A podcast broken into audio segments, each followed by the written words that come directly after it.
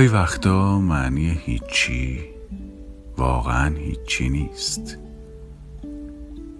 تناقض یعنی جایی که یک کلمه معنیش برعکس خودش باشه. مثل وقتایی که یه نفر رو صدا می‌زنی و بعد از جوابش آروم میگی هیچ. کی می‌دونه؟ کی می‌دونه توی این هیچی چقدر دوست دارم جا مونده؟ مهم نیست چقدر دور. چقدر نزدیک؟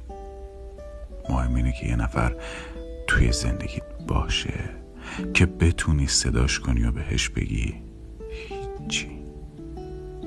دقیقا. هیچی.